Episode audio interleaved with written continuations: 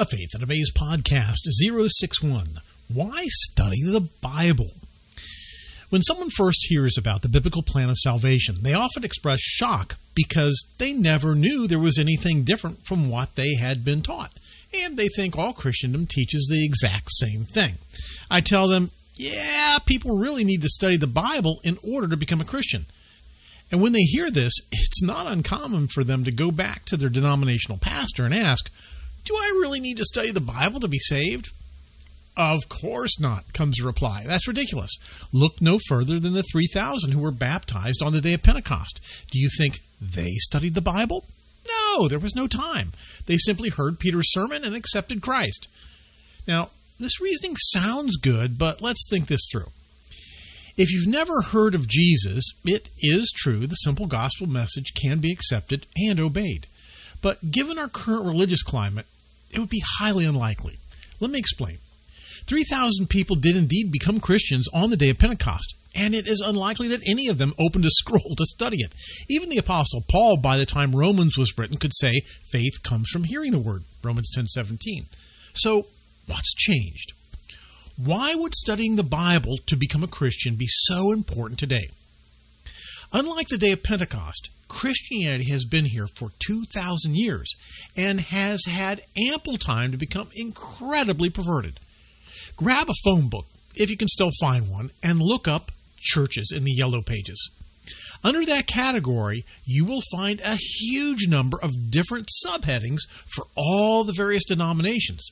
And within those denominational divisions, a plethora of divided churches. They all teach slightly, and sometimes vastly different things. That's why they became divided. The goal and purpose of solid Bible study is to address and correct the denominational aberrations and bias which have been introduced over the last two millennia and bring spiritual thinking and reasoning back under the authority of Scripture, since it is the source of our faith. After all, it is the founder's book. This may sound really strange, but based on my experience, the first battle I face teaching my religious friends will be their acceptance of the authority of Scripture. One would think this situation would be reversed. A religious person should, by nature, accept the authority of Scripture, and a person without any formal religion would be less ready to accept scriptural authority. But this is not the case. Religious folks often carry decades of denominational teaching and traditions which must be carefully and gently addressed. This is done by exposing current beliefs to the light of Scripture and carefully reasoning out incongruences. Even this process can be difficult because of our natural inclination to reject new ideas. We can sure get stuck in our ways, can't we? Couple this attitude with a general apathy toward matters spiritual, and we create a real dilemma. So, from the outset, we must establish that the Bible is the authority and we must listen to and obey its teachings above anything we have previously learned. Most believers typically depend on their pastor or priest to tell them what the Bible says. A church service is the extent of their spiritual diet for the week. They rarely check things out for themselves. Most people naturally distrust anyone claiming to offer the Word of God who is outside their current circle of religious experience, even if that person is asking them to read the same Bible they claim to follow. New ideas are treated with suspicion. Now, healthy suspicion can be a good thing, but we should never be completely closed to learning new truth when it comes directly and clearly from the Scriptures, right? If we claim to follow the Bible, why not read the Bible? There's absolutely nothing to be afraid of if you are trusting God to show you the truth. Ah, but learning new truth can be painful.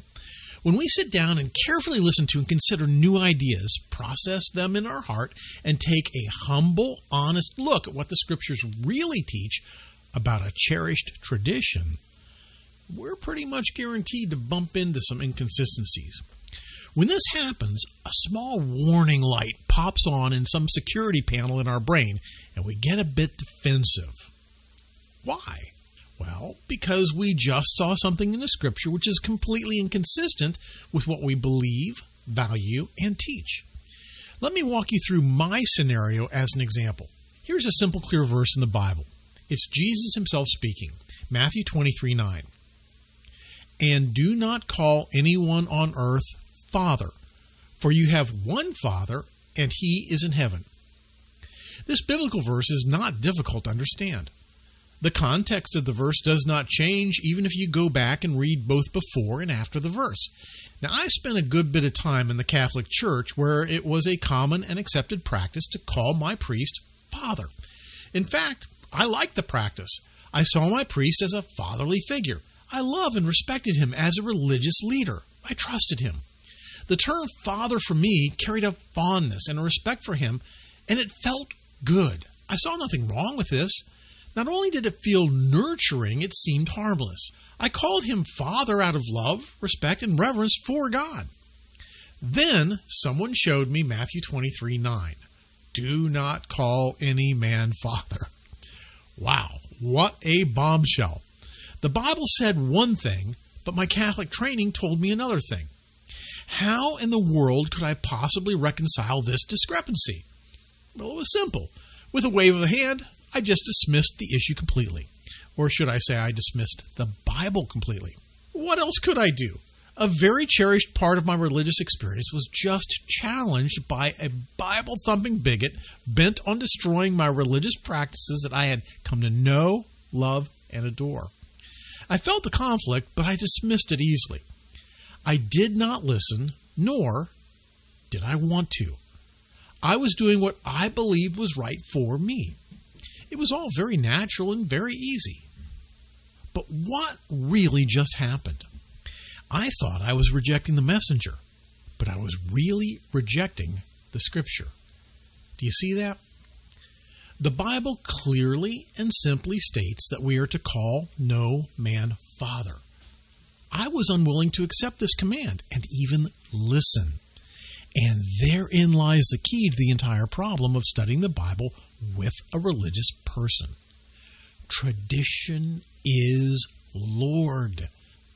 They will not listen.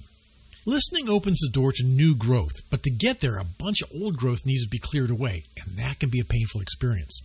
When I see something in the scriptures which correct one of my deeply held and cherished religious beliefs, by definition it means I have been wrong about something. Nobody likes to be wrong. It's embarrassing. It condemns me. Things that I've said or taught previously may need to be corrected, and that can add additional embarrassment. Now we're getting to the root of the issue it's pride. The killer thing about pride is that it prevents us from listening. We hear, but we do not listen. If you've never heard my podcast on this topic, I hope you'll do that. It was podcast 004, an awesome gift. In that podcast, I talk about how vitally important it is to not only listen well, but to stop and consider how we are listening. It is so important that we always keep this ability under close scrutiny. Are we listening carefully? In my example above, I was not listening carefully and easily rejected the message. I was acting like most people act. I was apathetic and unconcerned.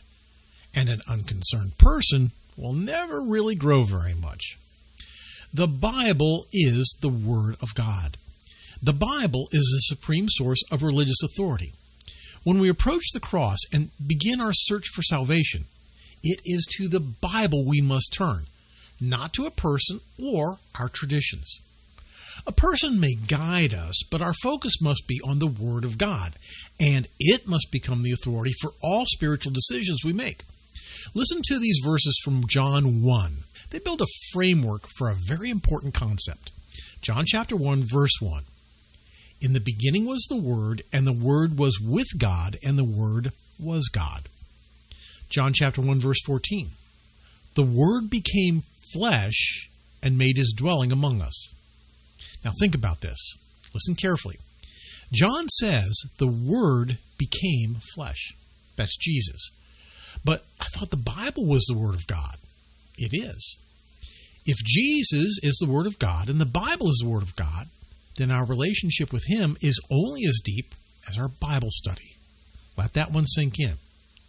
We cannot claim to know Christ and not know His Word. Jesus is the Word of God. When someone tells me that they love Jesus but don't read or study the Word, I really have to question that claim.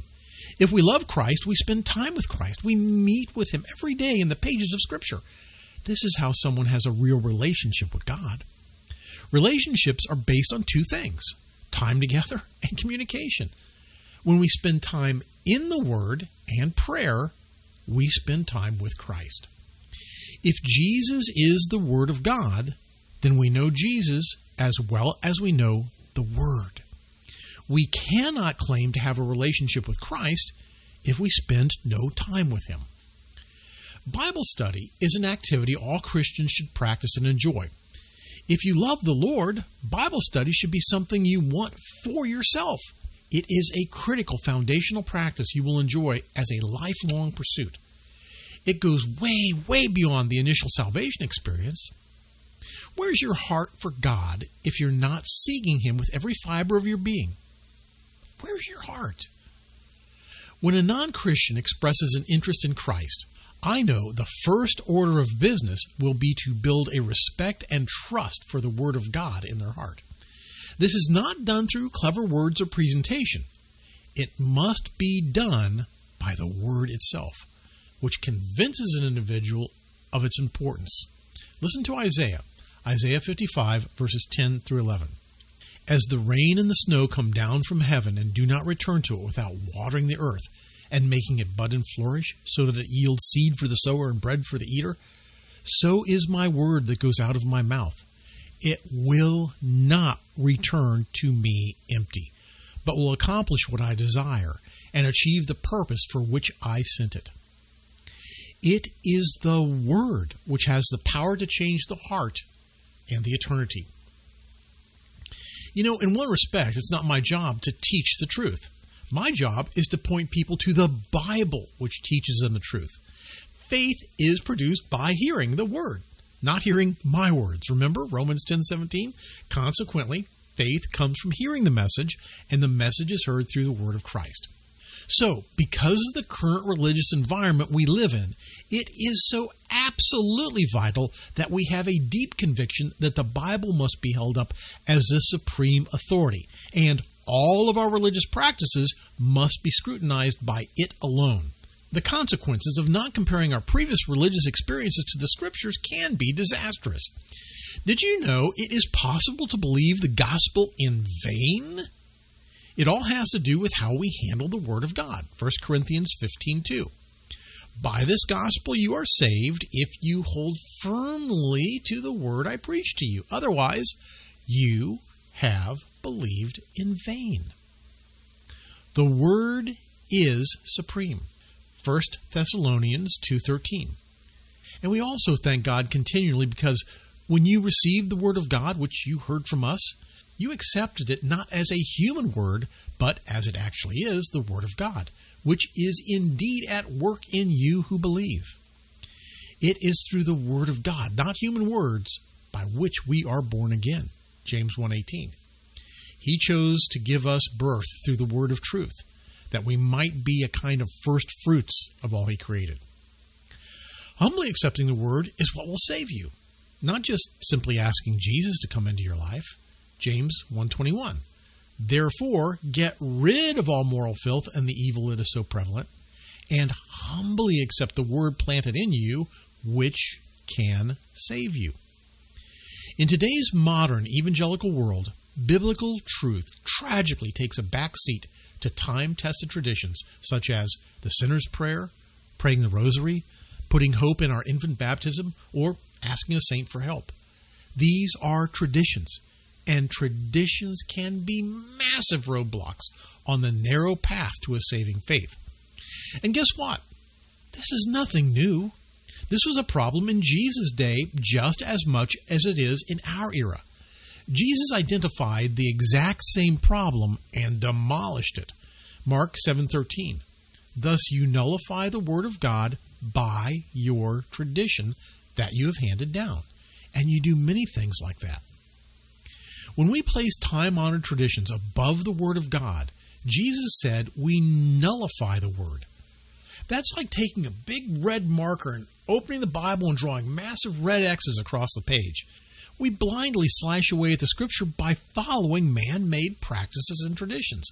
May it never be. Someone who wants to become a Christian must develop a deep love and respect for the Scriptures. They must learn to feed themselves and grow away from the weekly spoon feedings a once a week church service offers. Since the Scripture is our sole source of authority on spiritual matters, we must desire to know them well. Sure, it's fine to have leaders and partners who can offer guidance and direction by pointing us back to the Scriptures. That's what discipling is all about. One person sharpens another person's faith, but this is always done using the Word of God. The Scripture remains supreme throughout the entire process. One of the first things I tell someone who wants to study the Bible is don't believe anything your priest or pastor tells you. Read it for yourself and study it out from the Word. And, oh, by the way, don't believe anything I tell you either. As they recover from their shock, I point them to this scripture, Acts 17:11. Now the Bereans were of more noble character than the Thessalonians, for they received the message with great eagerness and examined the scriptures every day to see if what Paul said was true. Now, if the Bereans did not accept what Paul said, do you think you should trust me? No. You must search out the truth for yourself. It's your salvation, it's your relationship with God, and it must be pursued through the scriptures. Now, some may complain, you know, the Bible can be hard to understand. What about interpretation? Well, what interpretation are you talking about? Yours or God's? Do you honestly think God would graciously and mercifully provide a sacrifice for our sins in the life of Jesus Christ for free then present a book that was so difficult to understand that nobody could figure out the right way to appropriate the gift God provides. That pretty much turns God into the celestial version of Lucy, pulling the football away from Charlie Brown every time he tries to kick it, then laughing hysterically. Is that the God we serve? No. God has not only lovingly given us a Savior, He's given us an instruction manual which, if we read with the heart of a child, can be easily understood and followed. If you will permit me to mix metaphors once again, this is not rocket surgery. Therefore, because of the current religious environment we find ourselves in, it is absolutely critical that before we approach the throne of grace, we make certain we are on the correct road. We must not be on the road of traditions or the road of good intentions, no matter how well trodden it is, even by the so called giants of the traditional church, such as Luther, Calvin, Wesley, MacArthur, or Graham. Don't discard what they've brought to the table, but weigh carefully everything in the light of Scripture. This is interesting. There's only one person who does not want us to study the Bible. And surely we don't want to be listening to him, do we? Be a Berean. Then you'll develop a faith that obeys.